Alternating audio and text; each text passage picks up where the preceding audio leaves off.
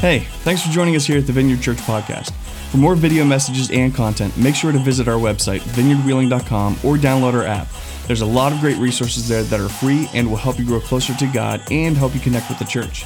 Right now, let's go to today's guest speaker, Chris Dew, for this week's message. What is up, Vineyard Church? I'm so excited to be here with you guys again. Um, Let's pray as we jump in uh, here to the message.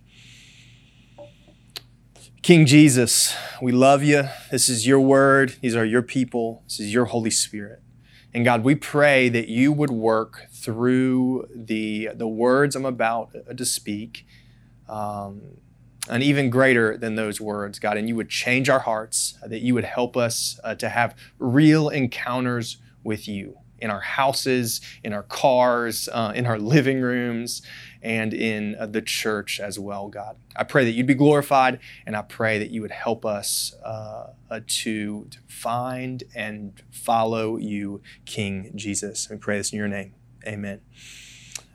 How many people have kids out there? Does anybody have kids? I love kids, man. Uh, you know, I just had a little girl. Her name's Evelyn. We love her so much, and I think at this time she's about five months old. Um, and man, we're having so fun. And she's sleeping through the night now. She's sleeping 12 hours through the night and has been for the past week. So we are praising Jesus uh, that that's happening. Man, it's, it's, it changes the game as they start sleeping. Uh, but I love kids. But one thing that I don't like about kids, if I can be honest, is as they grow up, how many questions they ask right? Like everything is why. It's like, hey, it's time to go to bed. Why? It's like be, because I I said so, and I'm your daddy, right? Or or or hey, um, eat your uh, you know meal, eat your lunch. Why?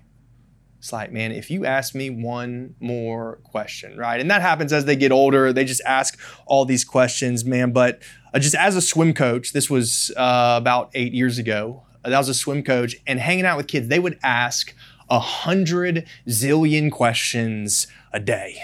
It's like, hey, it's time uh, to jump in the water. Why? Because we're at swim practice and that's what we do, right?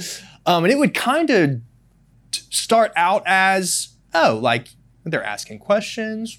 I'll answer their questions. This is no problem.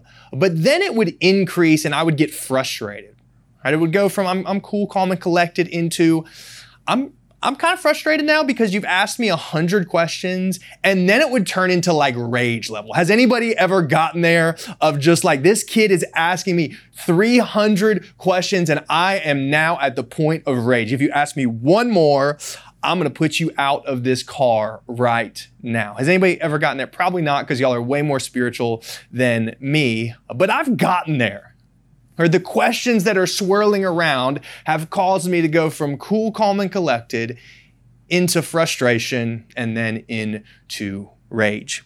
And I feel like in our culture right now, with all the questions swirling around on massive topics like Jesus and church and race and politics and all of these massive questions swirling, and over the past 18 months, or a little bit more than that, what's happened is that we have gone from cool, calm, and collected into I'm kind of frustrated about all these conversations and, and all these things. And now I feel like we're at rage mode where everyone has a strong opinion, everyone's angry at everyone else, and it's just this raging type of situation right now, all because of the questions swirling around in our world. That we have lost the ability to have a conversation without arguing and screaming.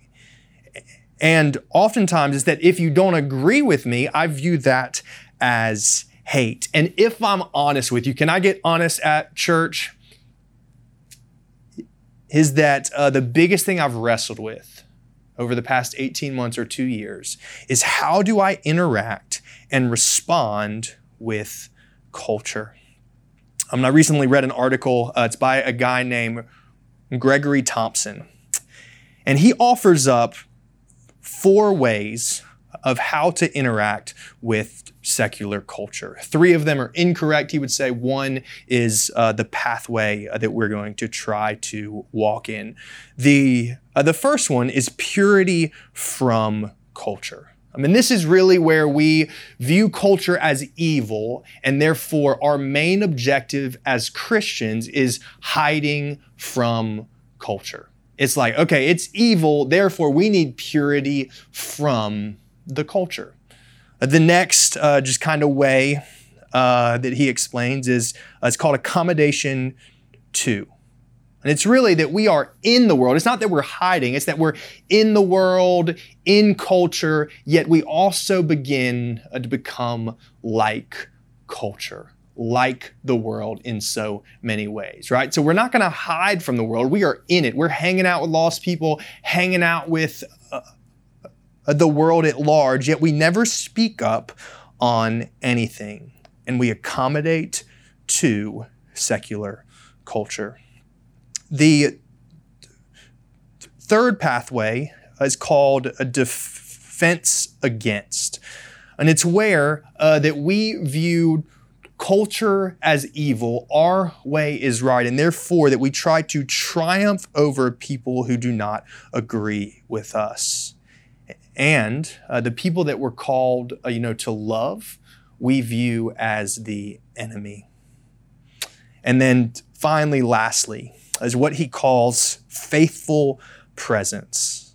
And it's where we don't hide from culture, but rather we follow Jesus into every sphere of culture. Yet, we are in the world, yet we are not of the world. We have our integrity of character and proclamation still, and yet we do not try to triumph over our neighbors, yet we work for their flourishing in redemptive love. He says this that the vision of the church's calling is a movement into the fullness of culture, speaking the fullness of the gospel and acting the fullness of the gospel. And yet we are doing so for the purpose of redeeming love all these massive questions are swirling in our world right now. And if I'm honest, over the past year and a half, I've wanted uh, to operate in purity from, or accommodation to, or defense against, right? I want to just hide. I'm going to go and have a plot of land and I'm never going to go out in the world. Or that I'm just going to be in the world and I'm going to act like it.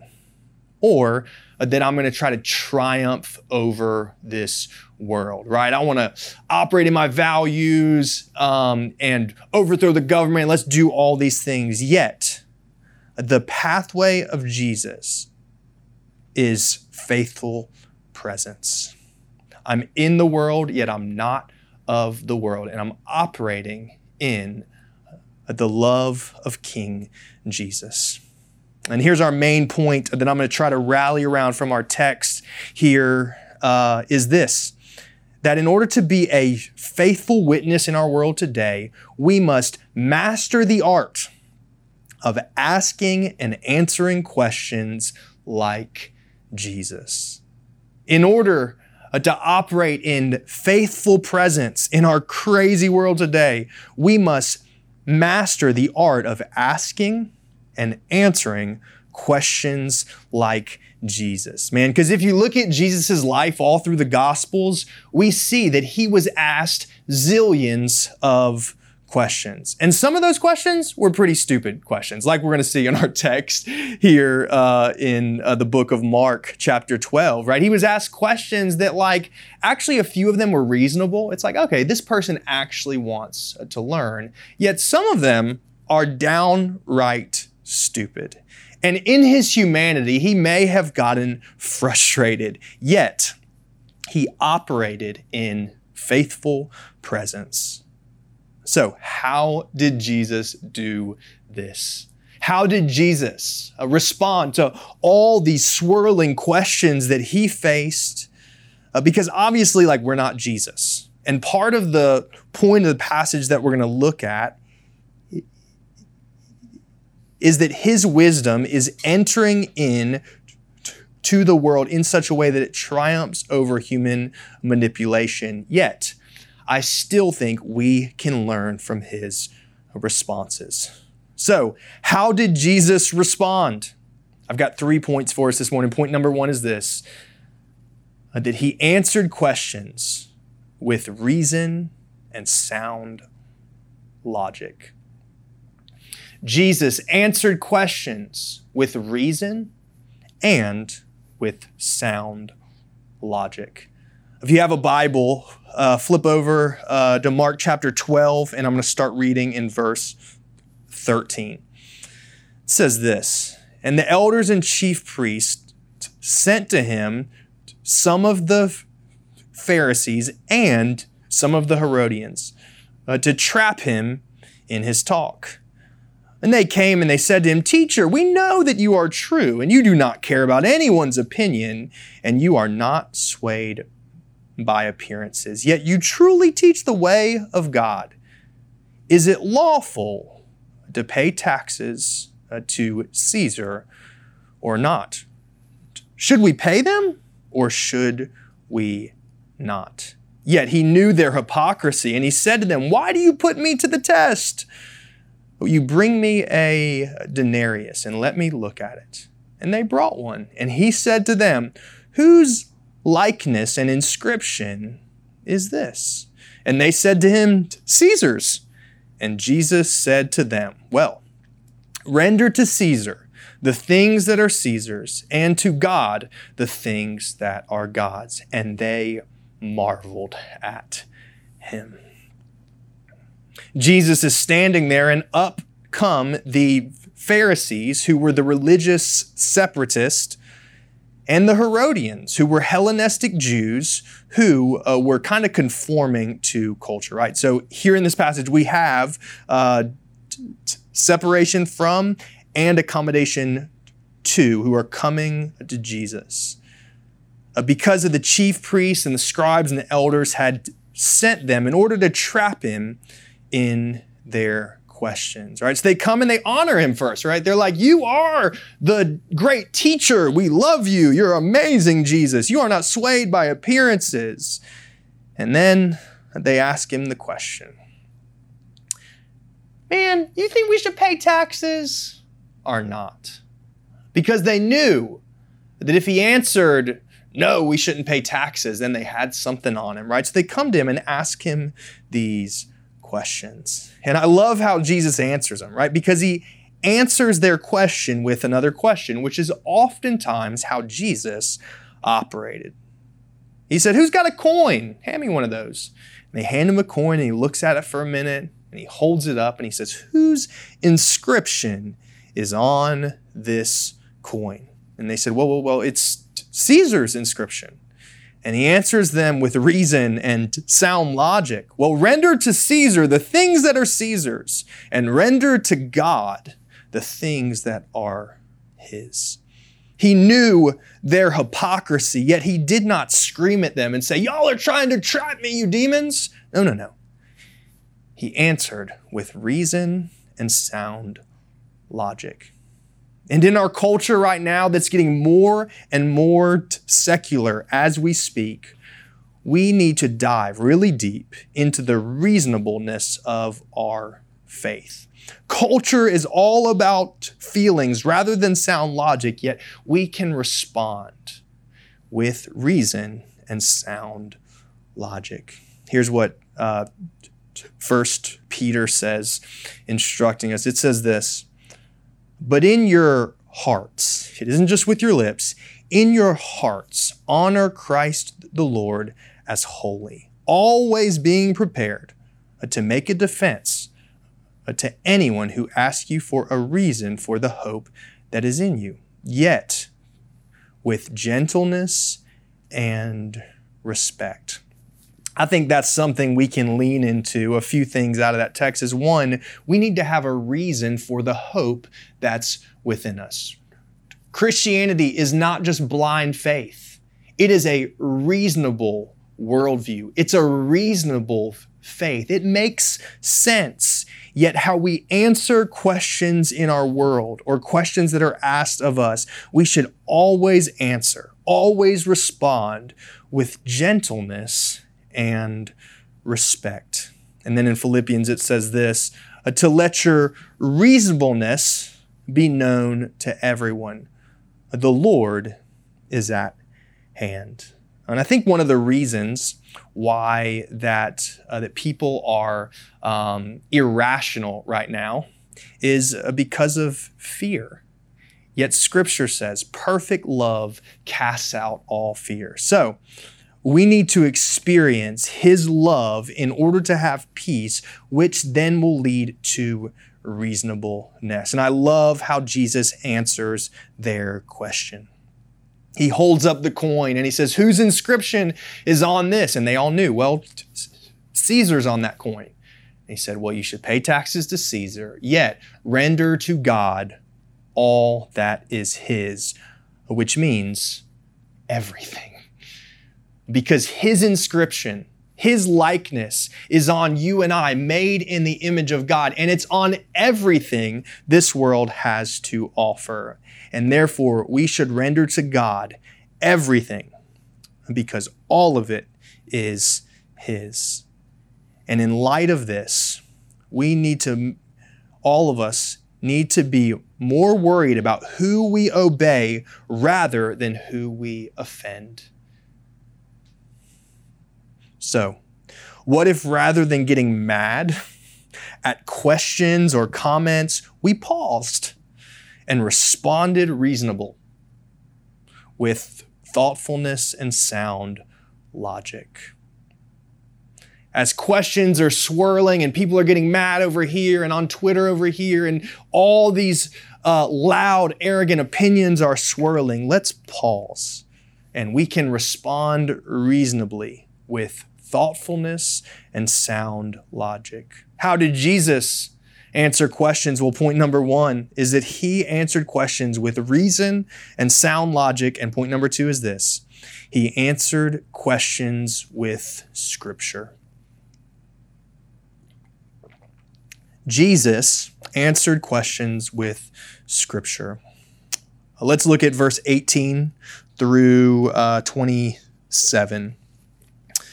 Says this, and the Sadducees came to him, who say there is no resurrection. And they asked him a question, saying, Teacher, Moses wrote for us that if a man's brother passes away and leaves a wife, yet he leaves no child, then that man must take the widow and raise up offspring for his brother.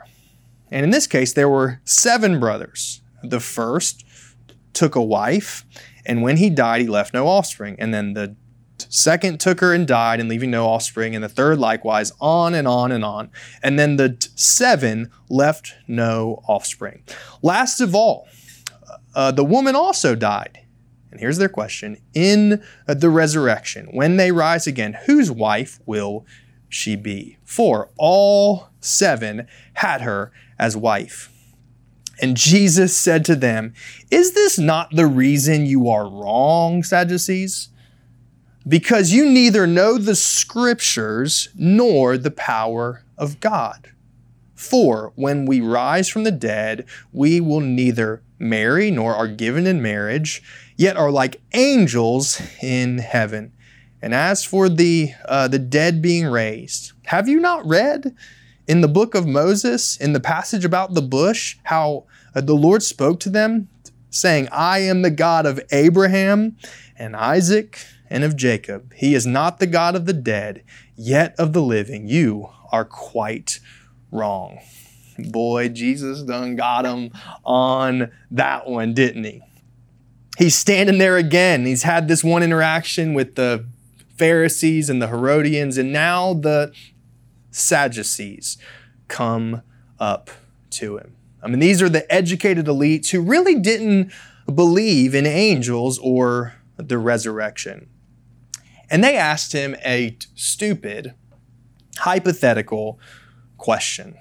Have you ever been asked a hypothetical question that's like, that doesn't even make sense, right? It's like, hey, hey, pastor, you think that God uh, would ever build a rock who he couldn't pick up? You think it's possible for God to build a rock like that? It's like, man, yeah, I will, I will, I would respond with rage in that situation. I feel like it's like that doesn't even make sense. Yet Jesus responds with Scripture. He clarifies the answer to their question. He says, There is a resurrection, and this is what it's going to be like. And he clarifies it for them. Yet he refers to Scripture for his answer. And I think one of the issues with our current cultural moment is that everyone is viewed as an expert and we don't check our sources anymore. I think a lot of our problems could be solved if we actually checked our sources on them, right? So, for instance, on Facebook or Twitter or TikTok, we can read a post from some random eight year old kid in Illinois and view that as truth, right? You can say, well, I, I heard this. It's like, well, well, who did you hear that from? Well, well, it was an eight-year-old on TikTok who had a cool video with these things, and he said it was it was true. We need to get better at checking our sources, Christians. Man, we need to actually seek out truth. And here's the thing ultimate truth is found in the scriptures. Ultimate truth is found in the Word of God. This is true truth. This is true truth. Here's what it explains in Hebrews chapter 4. For the Word of God is living and active, sharper than any two edged sword piercing to the division of soul and of spirit and of joints and of the marrow, and discerning the thoughts and intentions of the heart. And then again, it says this all scripture is breathed out by God and is profitable for teaching, reproof, and corrections, and training in righteousness, in order that we may be competent, equipped for every good work. What we view is how we view the world. What we look at and hear and take in on an ongoing basis shapes our world view. I love this scripture in Romans 12, 2. It says, Man, you do not be conformed to the ways of the world, yet be transformed through the renewing of your mind. Through the renewing of your mind, which happens through reading the scripture. We need to get our worldview from the Bible, not the news outlets. I mean, we need to view uh, everything that's happening out there in the world or on the news through the lens of scripture, not flipping that upside down and trying to read the scripture through what we heard from our favorite news anchor. So, what if rather than taking anything as truth and spewing false information out there, what if we went to the Bible for our answers and offered true truth type of answers to this world?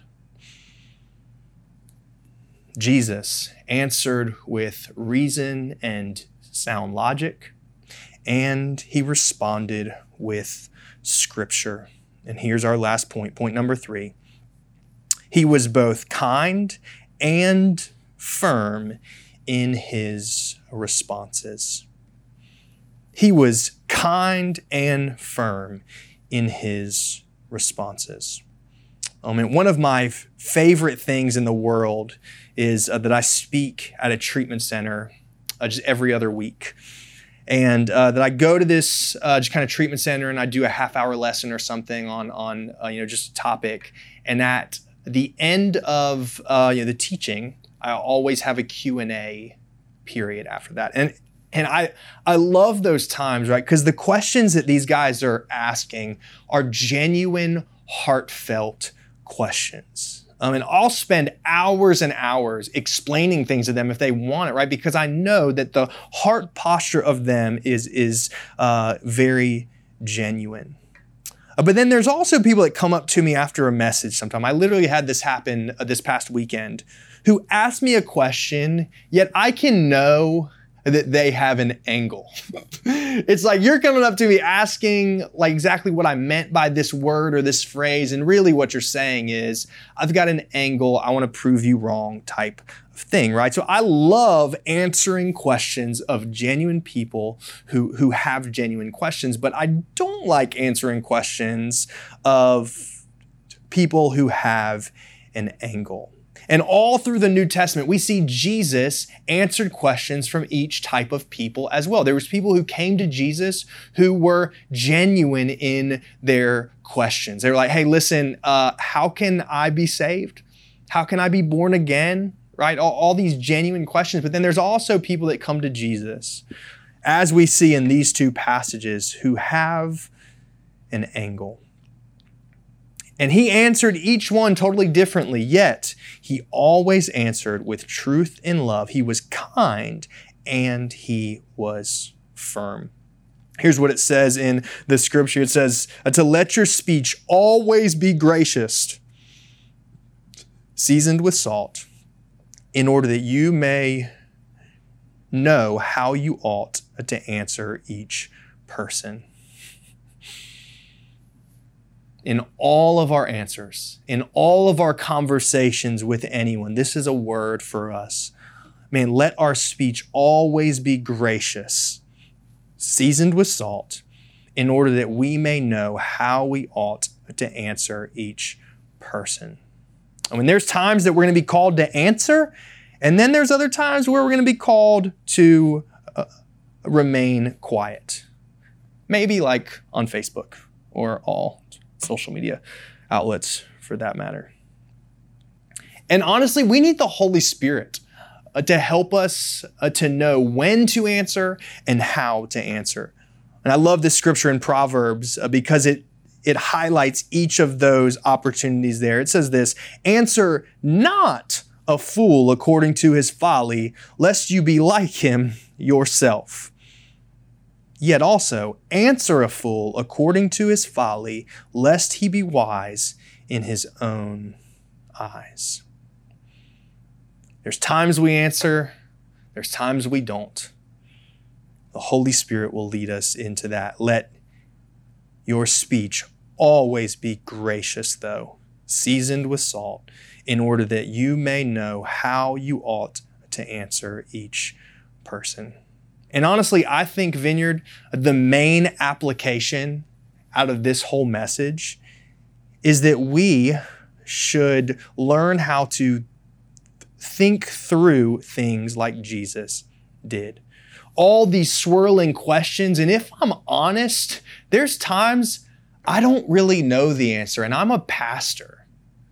Right? There's times there's lots of gray in these types of big topics, right? So before we go out and try to prove anyone wrong or we answer with, you know, reason and sound logic and we think we have the answer, I think a great action step is in everything that comes up in culture, in our you know, personal lives out there, that we should try to think through everything like Jesus did with scripture and with sound reason and logic. And then once we have a humble grasp on something, answer like Jesus did with kindness and firmness. So, what if what if rather than shrinking back in silence or screaming loudly in arrogance, we were both kind and firm in our answers?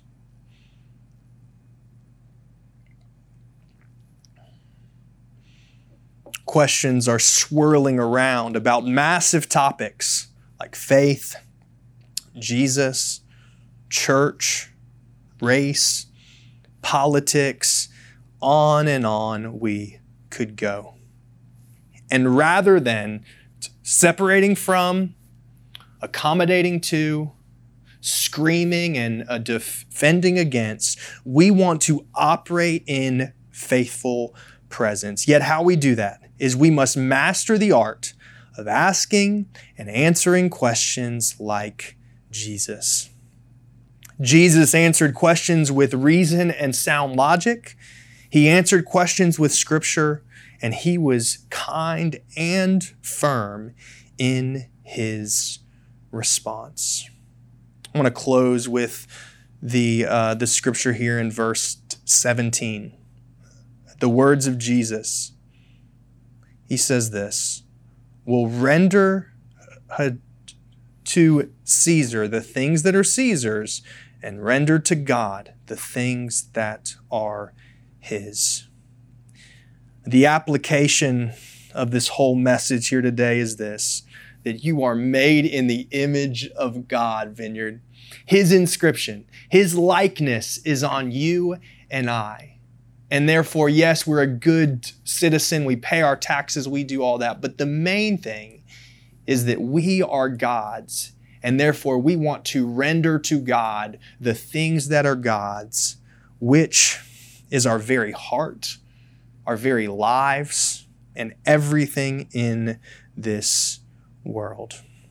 I mean, maybe that you're listening to this and you're like, hey, it's awesome to hear about Jesus and who he was and all that, but I've got more questions about Jesus than I do answers. I don't have a relationship with Jesus yet. Well, I'm, I'm so glad you're listening to this right now because Jesus was a real person. He lived a perfect life in our place. And then he was crucified on a criminal's cross.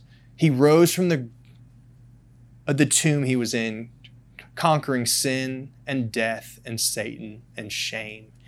And then he has ascended into heaven 40 days later. He left his Holy Spirit, but he's coming back one day. And what he did is he made a way that you can be reconciled to the God of the universe. He paid for our sin. He triumphed over everything that gets in the way of that. And therefore, through turning from our sin and placing our faith in Jesus, you can be made right with the God of the universe. Jesus is King. And therefore, we are called to submit ourselves to his rule and reign on earth, which causes human flourishing, and render to God the things that are his. I love you, Vineyard. Thanks again for joining us here at the Vineyard. It's our greatest desire to see you find and follow God, and we hope that this podcast has helped you do just that. For more video messages and content, make sure to visit our website, vineyardwheeling.com, or download our app. Again, thanks for joining us this week. We'll see you next time.